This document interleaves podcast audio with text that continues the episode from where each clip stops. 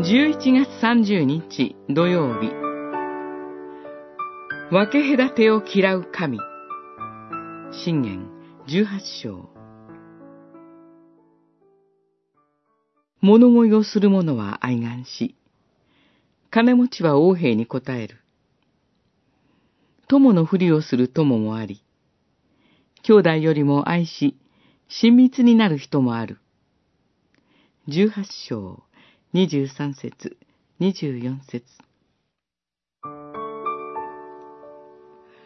私たちは、他と人に対して、分け隔てをしてしまいます。にもかかわらず、もし父なる神が人に対して分け隔てをなさったのなら、必ず文句を言うことでしょう。神はすべての人に平等に天から雨を降らせ、火を照らして作物を与えてくださいます。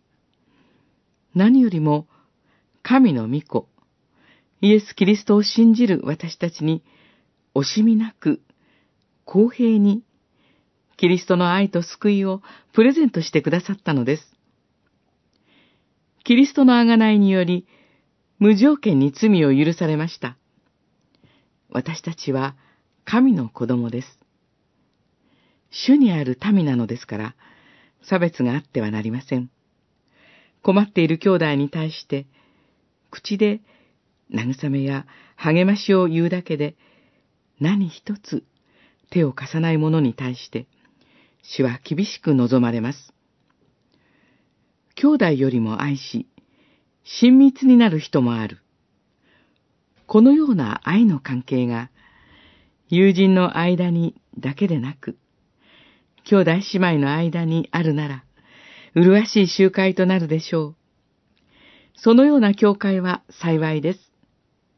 主は、二人、または三人が私の名によって集まるところには、私もその中にいるのである。マタイによる福音書、18章20節と言われます。